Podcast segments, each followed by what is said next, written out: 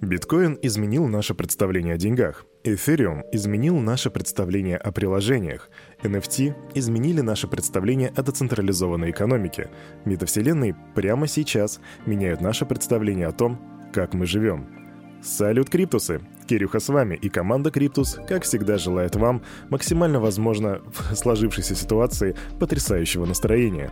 За окном нашей студии сейчас можно видеть, как идет снег. А это, между прочим, Сочи, и это весна. Видимо, этот год все-таки нам дарит что-то такое, чего у нас не было никогда, так сказать, максимально взбадривает нас.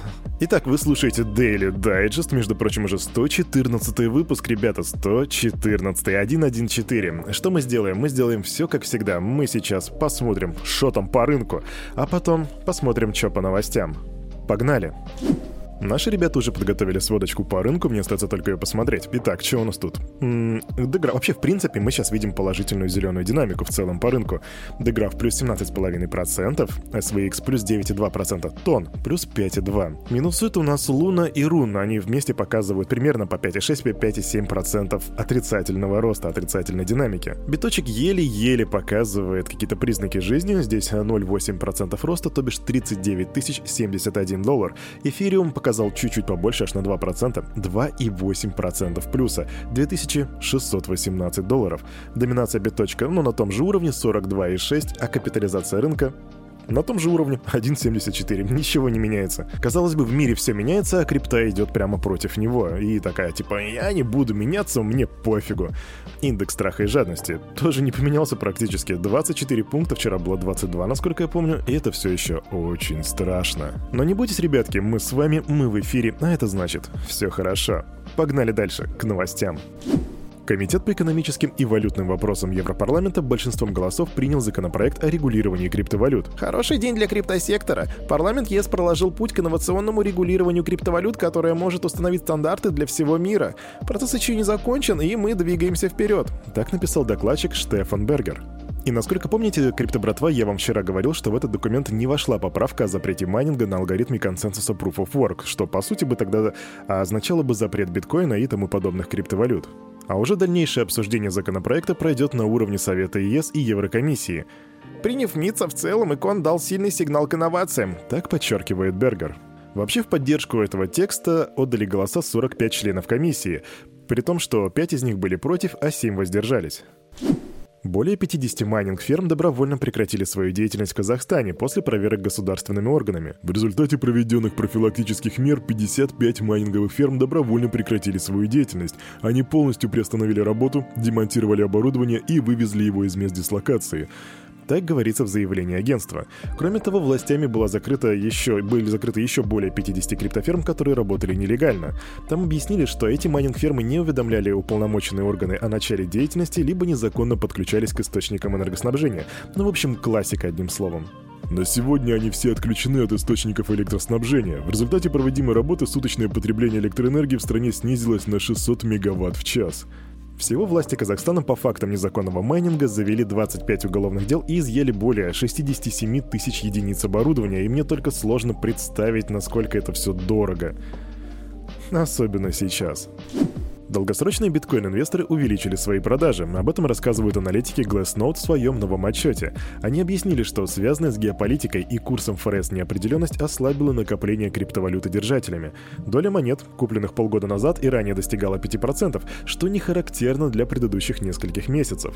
По словам аналитиков, из-за высокого процента монет, которые находятся в убытке у, у краткосрочных держателей, нельзя исключать их финальную капитуляцию.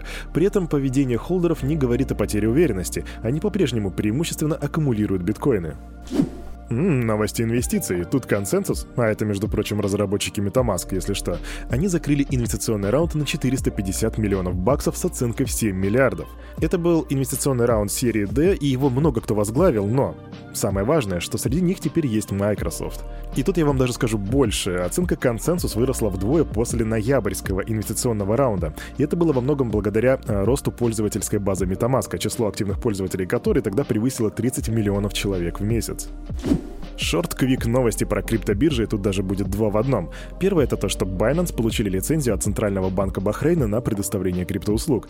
А второе это то, что FTX получили лицензию в Дубае, и они теперь будут там создавать региональную штаб-квартиру. И это клево, что две топ-криптобиржи идут такими семимильными шагами. Я, кстати, вам напомню, что тут прошел слух, что в России появится своя криптобиржа. А, ну да, понятно, что в текущей ситуации вообще непонятно, как это будет реализовано, но было бы здорово, наверное. Ну что, мой дорогой криптобрат или криптосестренка, хочешь получить биткоин?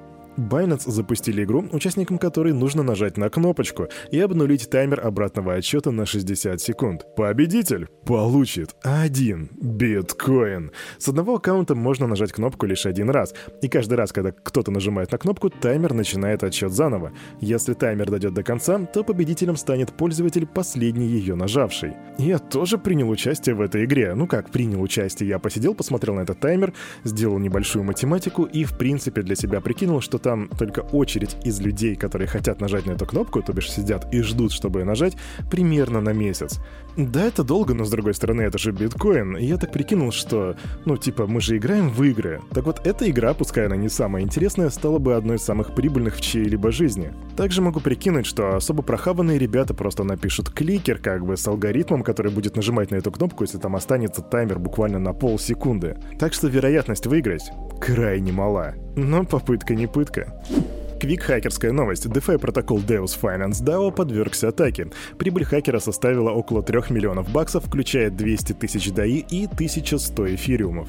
Потери проекта могут быть и больше, и э, команда Deus Finance уже подтвердила взлом, но заявили, что средства безопасности и пообещала раскрыть подробности инцидента позднее. Поэтому мы держим руку на пульсе.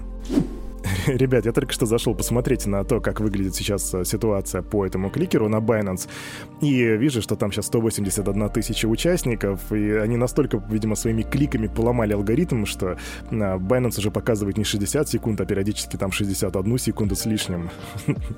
Да.